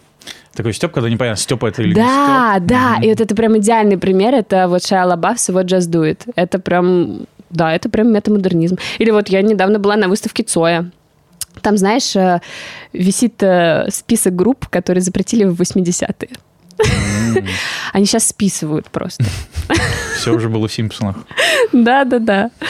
Вот. И было очень классно там находиться и слушать все эти песни, которые и сейчас тоже классно подходят ко времени, но тогда это было немножко по-другому. А сейчас ты на это все смотришь с долей иронии какой-то, знаешь, вот этим вот, блин, серьезно? Вот, вот с таким вот. И вот когда ты думаешь, блин, серьезно? Это метамодернизм. Прикольно. Прикольно. Эм, слушай, ну что, давай продолжим раскрывать творческий грань твоей личности. Ты инструмент с собой взяла? Как Да. ты смотришь, что мы его поиспользуем? Давай попробуем. Вообще, я хочу тебе сказать спасибо, потому что мы сегодня смеемся, разговариваем и шутим. А то недавно я понял, что ко мне приходят разные люди, а я своим грустным лицом заставляю их всех, знаешь, говорить просто серьезные вещи какие-то. Я просто веселая мадам. Да, ты веселая мадам, и, и вот. И давай еще сделаем музыкальным теперь э, Давай попробуем. программку нашу. Непростые люди. Какие песни ты э, сегодня выбрала? Ой, я... У меня есть любимая песня. Очень любимая. Вообще не знаю. Она... Бум. Ничего, Спецэффекты. У меня есть любимая песня. Она у меня, не знаю, ассоциируется с каким-то счастьем, наверное. Хотя она грустная. Но она такая по-хорошему грустная. Не знаю. Я, я ее очень люблю. Аллилуйя. Она в Шреке играет. О, Руфус Вайнрайт, по-моему, да. Я не помню, кто ее, Мгм. да, исполняет, но, в общем, я ее просто обожаю. Она такая прям, не знаю, берущая за душу, что ли. Очень Мгм. классная. Вот. Я все время ее исполняю. Это моя распевочная. Класс, И любимая. слушай, Обожаю ее. Что мы попробуем? Марго.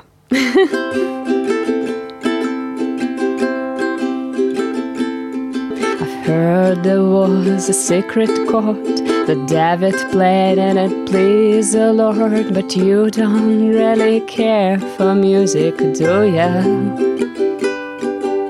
It goes like this the fourth, the fifth, the minor fall, the major lift, the baffled king composing hallelujah. Hallelujah. Hallelujah.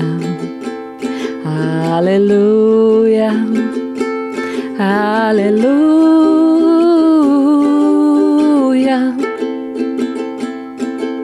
The faith was strong, but she needed proof.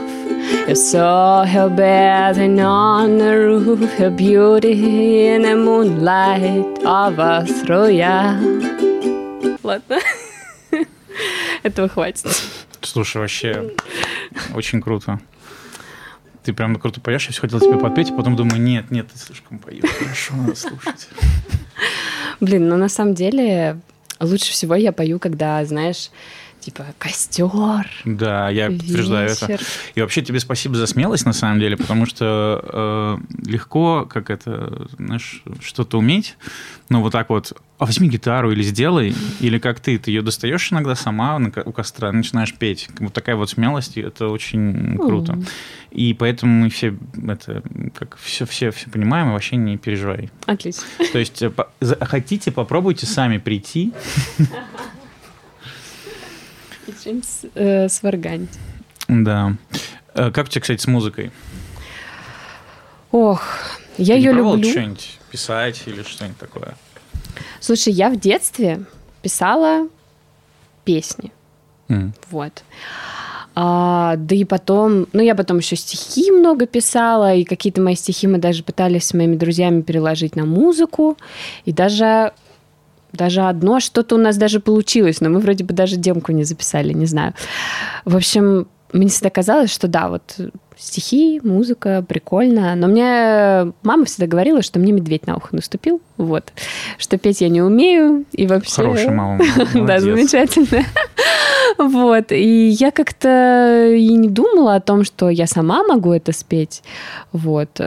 Потом уже я там поняла, что это была неправда, условно. Да, там научилась играть на одном инструменте, потом на другом инструменте, и что-то как-то и петь вроде бы тоже начала. Вот Как-то, блин, действительно странно, что м, люди э, к врачу дизай- это, ходят, сдают кучу анализов, чтобы лишний раз что-то не то, э, как бы начать пить или сделать какой-то вывод. Но э, с музыкой, как только кто-то сказал кому-то, ты наступил тебе ногу, или с танцами, там, ты как корова двигаешься, там, не знаю, или что-то, мы можем эту информацию, не проверяя, да, зафиксировать на очень много лет. Ой, да, это, мне кажется, это с любым творчеством так. Это, в принципе, да, и с рисованием, и вообще реально с любым творчеством такая фигня. Потому что, или там, допустим, написал рассказ первый, если кто-то сказал, что, боже, какой ужас, ну, ты вряд ли будешь писать дальше. Вот. А я поэтому и говорила про внутреннюю силу вот эту. Понимаешь, да? Настоящий художник, он должен, ну как не должен, да, просто, он когда слышит, что это плохо, он не говорит, ой, ну да, наверное, надо над чем-то поработать. Он будет защищать до последнего вообще просто. Он будет тебе доказывать, что ты сам дурак, ничего не знаешь. В общем, да, наверное, вот такое какое-то качество нужно, чтобы творчеством заниматься вообще. Слушай, прикольно.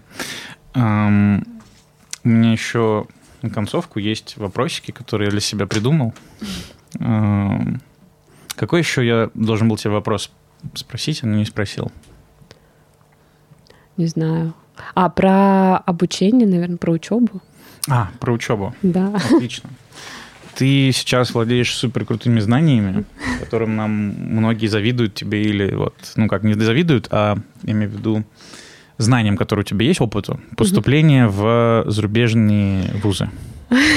Ты мне вот призналась, так сказать, э, что ты уже четвертый раз в один и тот же вуз, как я понял. Но это не вуз, это... Это программа какая-то. Да, да, да. Ну, тем не менее, да, то есть ты уже опытный боец. Э, расскажи вообще, почему и э, почему ты хочешь да, учиться за границей сейчас? Хотя, наверное, не знаю, может, это уже и глупый вопрос. Мне кажется, это прикольно само по себе. На самом деле этот вопрос есть во всех эссе. Mm. Типа всегда есть вопрос, почему? Нахрена тебе это? У всех ответы абсолютно разные. Я тебя удивлю. А вот что ты отвечаешь, и меняется ли твой ответ со временем? Да, меняется со временем, абсолютно точно. А, отвечаю.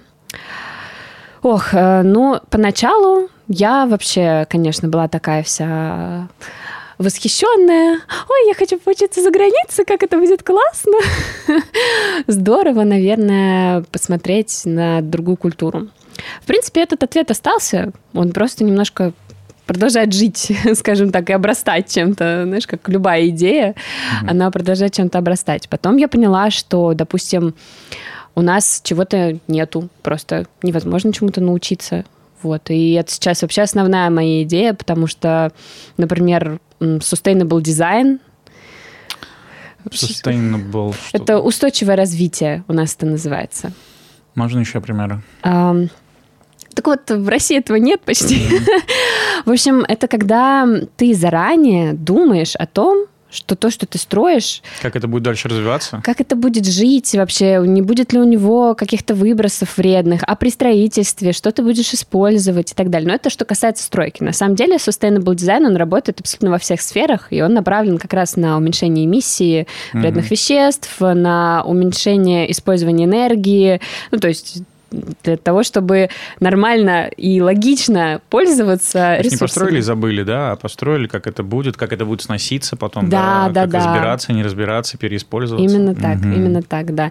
То есть не просто сделали пластиковую бутылку и потом будь с ней что будет, а подумали о том, может быть, биоразлагаемый пластик сделать или нет. Это тоже sustainable design. Он применяется в очень много каких сферах, но что интересно, придумали его архитекторы, как раз-таки.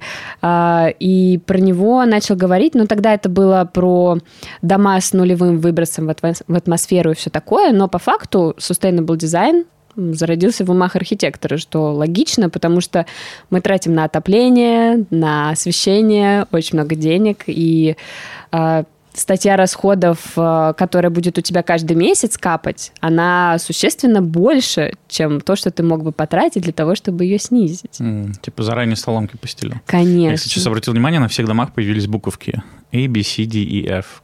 Класс энергопотребления дома пишут теперь вот. Да-да-да, это mm-hmm. тоже все про это же, да.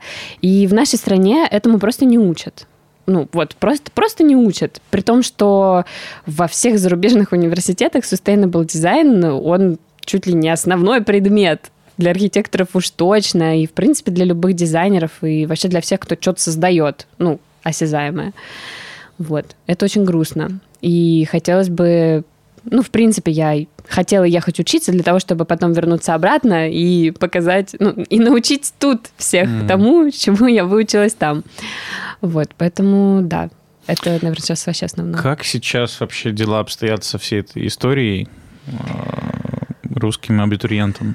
Слушай, Ты как-то столкнулась с какими-то да, проблемами из-за этого? Э, это забавно.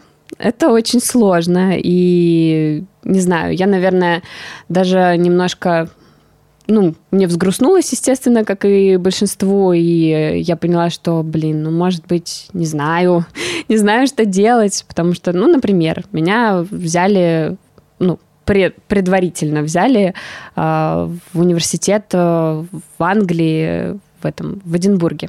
Я очень туда хотела, потому что я... Эдинбург. Да, я влюблена в Эдинбург, просто очень классный Ты была там? город. Да, я была mm-hmm. там, и я влюбилась, отдала свое сердечко Эдинбургу. Пока больше не встречала каких-то настолько же офигенных городов. Вот. Э, меня почти зачислили, но у меня была одна проблема. Э, мне нужно было пересдать языковой экзамен, потому что мне не хватало одного единственного балла. А сейчас это, к сожалению, невозможно. М.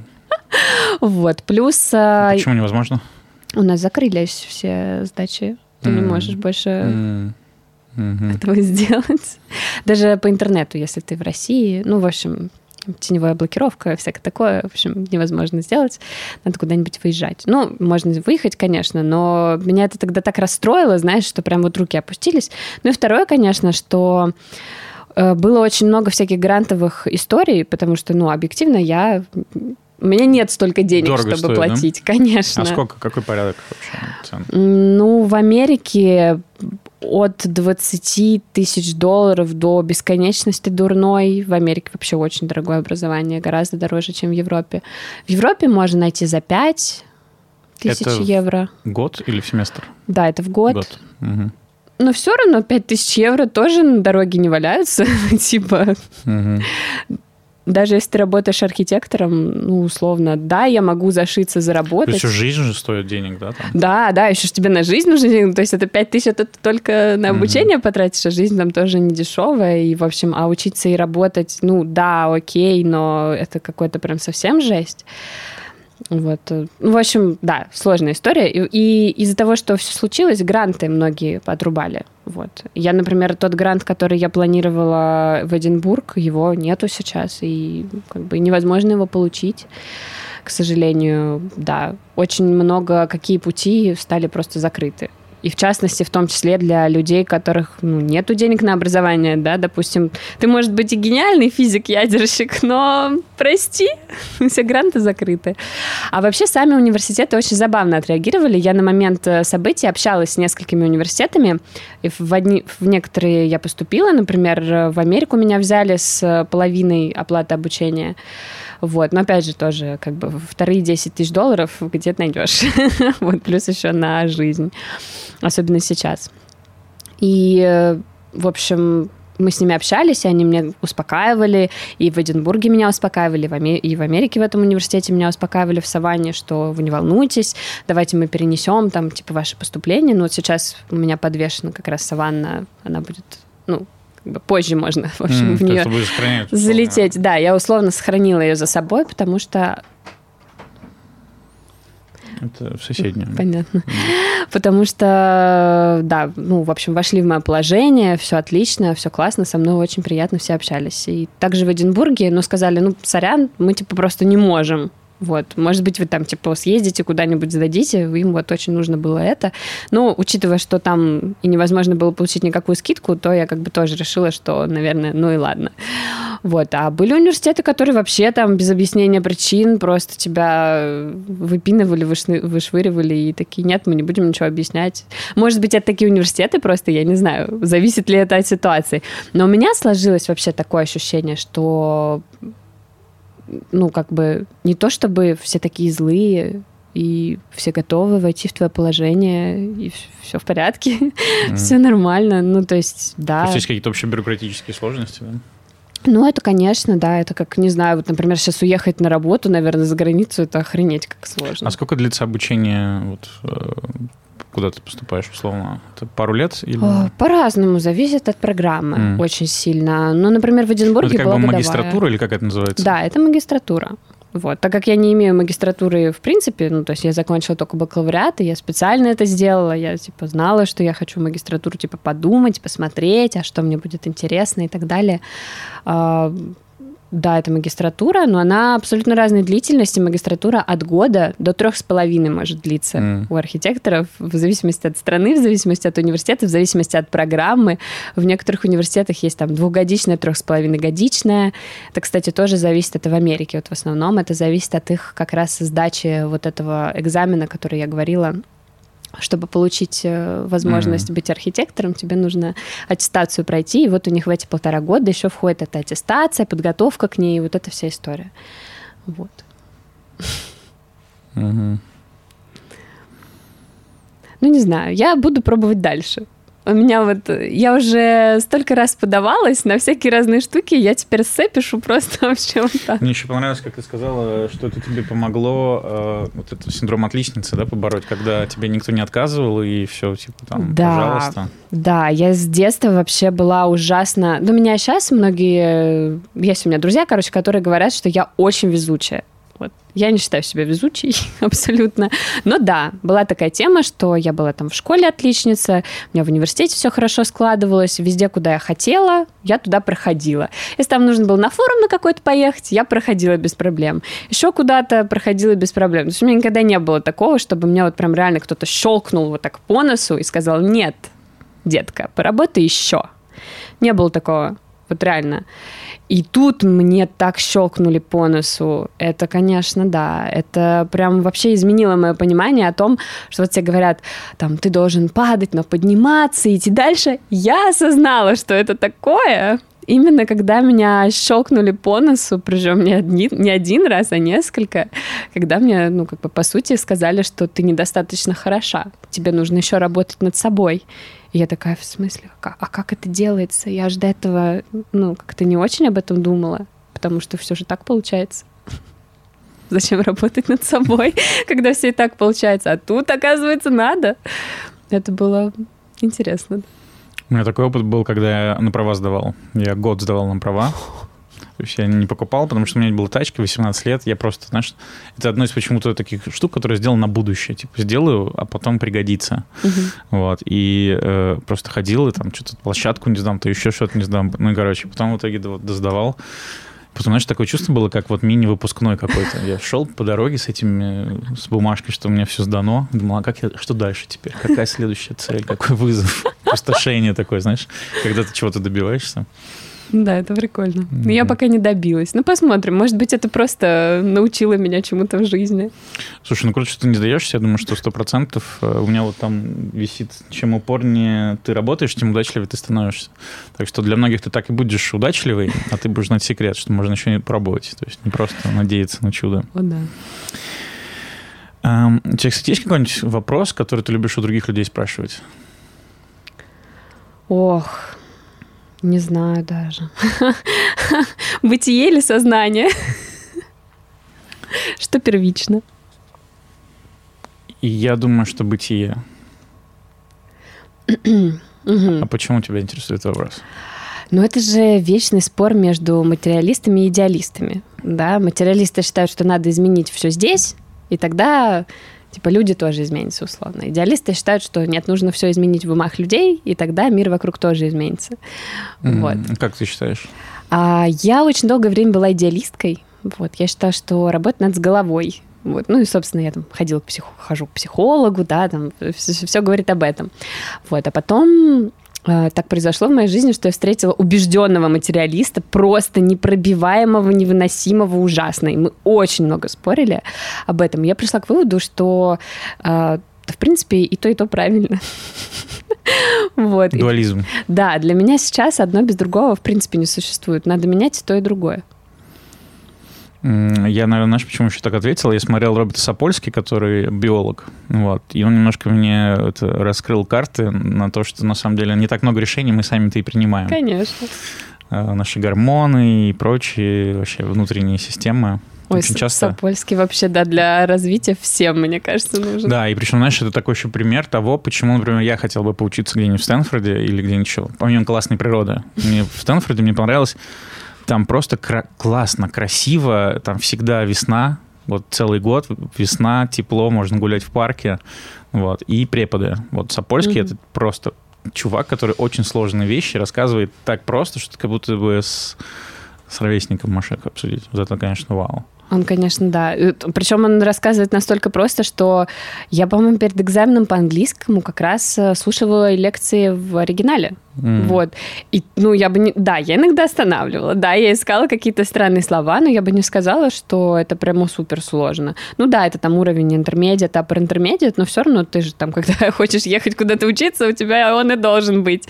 Условно, ты должен понимать стэнфордского профессора. Привет. Тебе на лекциях сидеть.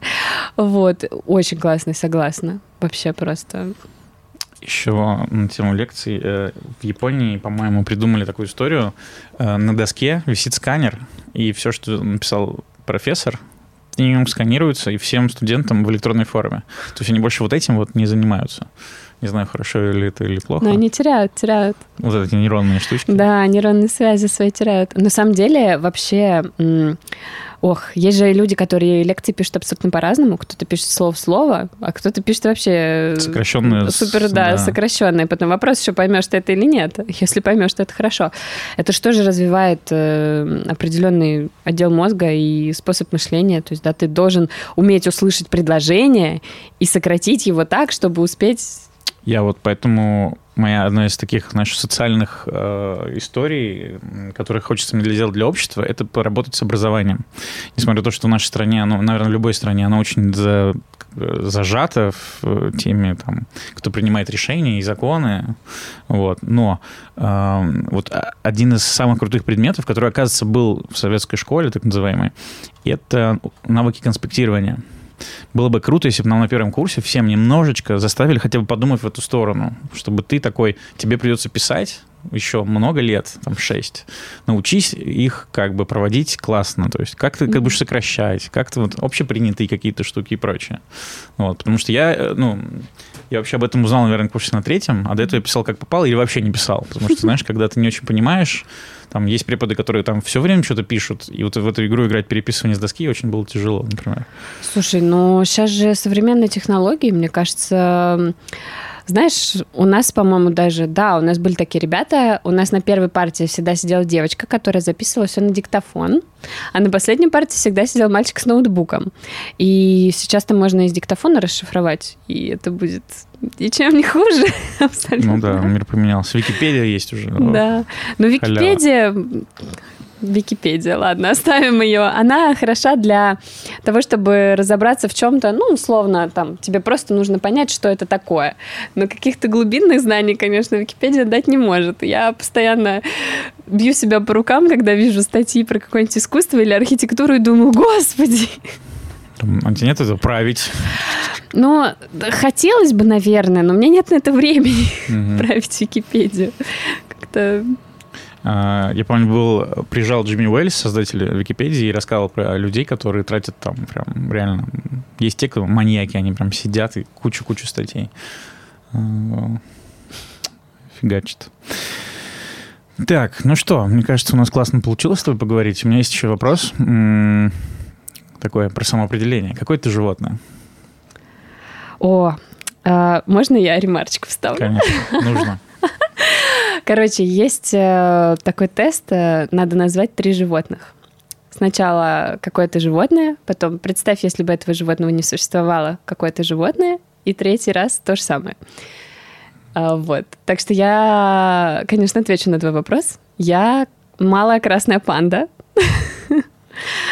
Это такой маленький зверек, похожий на енота. В Китае немножко. живет. Да, да. Кажется, я видел. Они Прикольно. эндемики Китая. Они есть, кстати, в московском зоопарке, парочка их. Они очень милые, смешные и забавные. Вот. Но это животное первое. А почему панда? Красная. Почему панда? О, ну, она веселая подвижная такая. Она мне очень нравится по цвету, по фактуре. Мне прям кажется, что вот я такая же, как, mm-hmm. как эта штука. Вот, вернемся к трем вопросам-то. Mm-hmm. Первое животное, которое ты называешь, это то, как ты хочешь, чтобы тебя видели. Mm. Второе, как то, как тебя видят, а третье, кто ты есть на самом деле. Как тебя видят? А, мне почему-то второе животное приходит в голову какая-нибудь э, кошка, пума, всегда. Mm-hmm. Ну, я Рита, Пума, да. Mm-hmm. А, да, да. Надо было майку надеть, подколоть. Вот, видишь как? Вот, на- наверное, да, так видят. А кто я есть на самом деле, не знаю. Мне кажется, я какой-то воробушек на Мгм. самом деле. Почему? Маленькая птичка такая, печушка. Э, Потому что... Ну, это все равно часть моей личности, конечно, быть веселой, э, общительной и все такое, но есть та часть моей личности, вот этот воробушек маленький, такой миленький и пушистенький, которого хочется гладить по головке, не знаю. Мне почему-то кажется, что вот внутри в груди меня сидит этот воробушек. И неплохо поет. Спасибо. By the way. Ну что, Марго, спасибо тебе большое. Кажется, получилось классно и созидательно. И тебе спасибо. Вот, и на полтора часа наговорили. Петюня. Эй. А какими бы ты тремя был животными? Так, давай тогда помедленнее. Сейчас. Смотри, пр- представь какое-то животное. Просто какое я животное. Да. Я, наверное, отвечаю собака. Мгм. Если бы этого животного не существовало, какое это животное? Не существовало. Сейчас. Кошачье что-то. Ну, банально получается. Это кошка. Да Ну, нет, не почему? кошка, что-нибудь такое побольше. Побольше? Побольше. Ты списываешь. Плюс, ладно, это на самом деле плохо работает, потому что я уже рассказала тебе. Да, да, да. Надо тебя месяца через три спросить, ты уже а третий забудешь. вопрос какой? Если бы этого животного не было, А, какое и третьего не было бы. Да, второго. ну. Тогда бы какой-то дельфин, не знаю. О, вот, прикинь, ты дельфин. Непростые люди. И снова здравствуйте. Мы эм, поняли, точнее так, есть еще повод поговорить. Оказывается, ты была в Марокко, я думал, что там с туристическими целями, а ты не с туристическими целями. Мгм. Что в Марокко? Ох, в Марокко очень э, прикольный проект моих хороших друзей. Они делают там пивоваренный завод. Они русские люди? Да, они русские. То есть русские люди в Марокко делают пивоваренный завод. Exactly. Очень интересно. А как они к этому пришли, ты не спрашивала? А, ну нет, я знаю всю эту историю, конечно же. А вообще история очень забавная. А, Как-то мы встретились с одним а, парнем. А, Там, неважно, он работал, короче, в баре в Крыму. А, Мы с ним встретились, пересеклись, э, по работе там общались какое-то время. И как-то ехали с ним в машине вместе. И он мне рассказывал, как э, у него был пивоваренный завод в Питере. Он вообще сам из Питера. И вот из-за ковида, короче, все стало плохо, и, короче, завод ему пришлось закрыть. Вот. А Он все это рассказывал, рассказывал, а мы ехали по Крыму, он отвозил меня что-то в аэропорт, короче, помогал мне. И мы что-то разговорились, я у него спрашивала, а что, а как, а почему именно варить пиво, как ты к этому пришел? А, Ну, он такой тоже смешливый, забавный э, молодой человек. Он мне все рассказал, что вот, да, мне нравится прям вот это вот весь процесс, это брожение, как ты вот работаешь с материалом, тоже вот это все. И я поняла, что, ну, парень реально Живет этим делом. Пивовар, да, Мгм. вот наста- я встретила пивовара случайно. А, и пока мы ехали, мы с ним что-то разговорились про недвижимость в Крыму. А, Я какое-то время назад интересовалась этим вопросом и сказала ему, что, ну вот, в общем-то, не очень дорого можно купить э, вот тут, там и вообще где угодно. Там очень много свободных пространств. И он такой, блин, говорит, вот я бы купил с удовольствием и построил бы пивоваренный завод, прям чтобы завод. Вот это было бы круто. Говорит, ты бы мне сделала? Я говорю, да без проблем. Проходит полтора года, вот, а он там что-то ездил по разным странам, а, какие-то бары настраивал, тоже какие-то производства, что-то куда-то, все время он, короче, в движении такой, не сидит на месте совсем.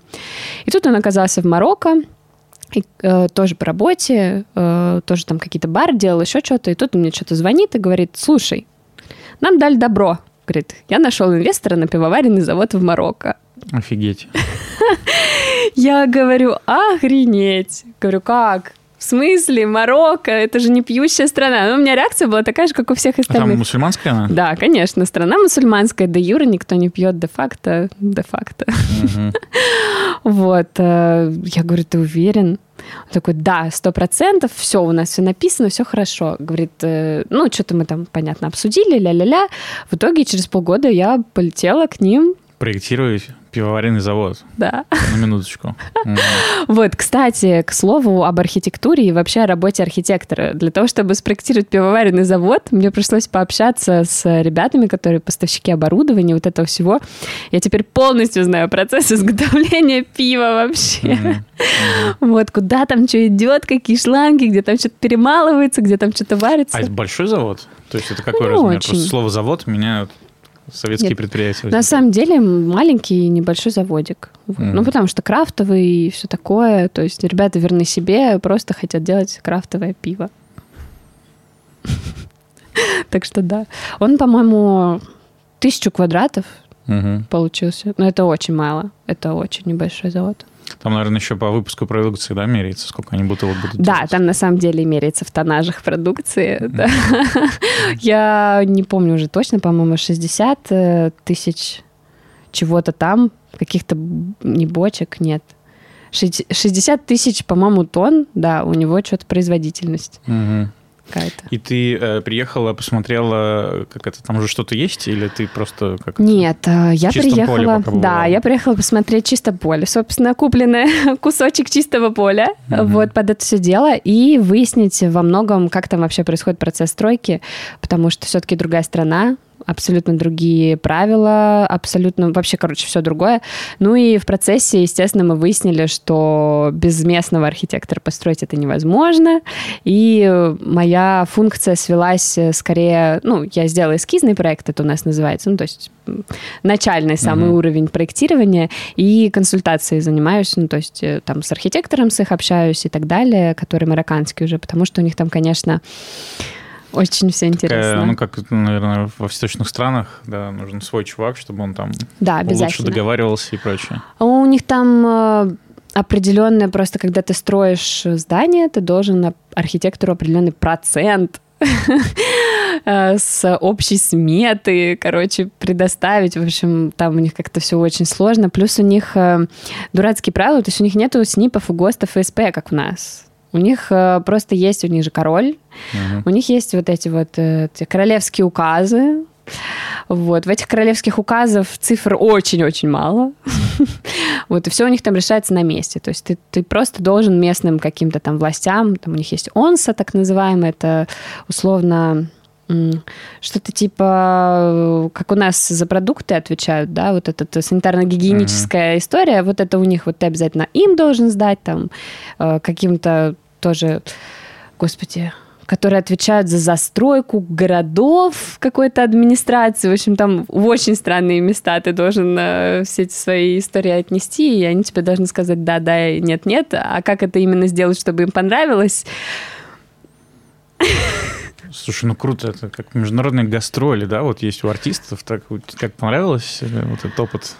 Блин, опыт очень классный на самом деле, потому что я там со своим английским условно приехала, да, там в страну, где говорят вообще по-французски, вообще-то. ну и на Дариже у них этот местный арабский, диалект арабского. Вот, и я поняла, что, во-первых, через две недели ты начинаешь понимать французский, потому что Мгм. деваться тебе, в общем-то, некуда. вот, все встречи на французском, понятное дело, что там переводчики были ребята и все такое, но все равно Это был очень смешной момент, когда мы как раз встречались с этим архитектором, который вот сейчас э, проектирует. Он показывал винное производство, которое он делал. Вот. И в какой-то момент э, переводчик переводил, переводил, переводил, а потом мы быстрее понимали, ну, потому что переводчику тоже сложно, он-то вообще обычный переводчик, а не архитектурный. Вот, ему сложно понимать какие-то вещи, и мы просто на пальцах уже и на каких-то терминах абсолютно спокойно понимали друг друга с архитектором через какое-то время. Так что да, это забавно. Плюс я посмотрела на ребят, которые приехали полгода назад, не зная ни языка, ничего вообще абсолютно, и уже сегодня, там, через полгода строят тут производство, решают какие-то серьезные реальные вопросы, потому что, да, страна мусульманская, э, это алкоголь, все очень сложно, непонятно вообще. Там работает все очень странно. То есть, да, там бакшиш, и все такое. Вот эта вся культура, она все, естественно, есть. И правил каких-то очень сложно найти. То есть, да, если у нас там есть какие-то конкретные законы, ты посмотрел, как, как надо сделать по закону и сделал это. Там это не так работает. вот. Там надо договариваться со всеми. И это тоже, ну, как бы довольно сложно, к тому же без языка. Я смотрю, как ребята как бы и у язык учат, и нормально себя чувствуют, и то есть я такая, а, так переезд в другую страну, это не так сложно, как я думала. Очень вдохновляющий пример получается, правда. Угу. Так вот взять и не побояться. Да. Потому что как бы есть такая установка, что ты должен быть, значит, чтобы где-то развиваться в другой стране, ты должен здесь что-то кому-то доказать, в том числе себе. А, ну, как будто бы, знаешь, такое Ну вот да. общественное. А потом ты уже, типа, вот ты еще ничего не сделал, а уже хочешь туда. Оказывается, можно по-разному. Можно и фигак. Ну, тоже. Ну, нет, например, вот друг-то мой, он, у него было производство хотя да. пивное, да. Но, допустим, э, его работники, ну, там, кто вот у него есть, э, не все такие прям вау, какие-то ребята, да, которые что-то сделали, но, тем не менее, они хорошо делают свою работу. Ну, то есть, да, на самом деле важно просто хотеть работать, например, что-то делать, потому что люди останавливаются на моменте, о боже, я боюсь, я не могу это сделать, я боюсь. На самом деле все возможно. Даже алкогольное производство в мусульманской стране возможно. Просто главное хотеть. Вот и все. Хотеть больше, чем бояться. Да. Отлично.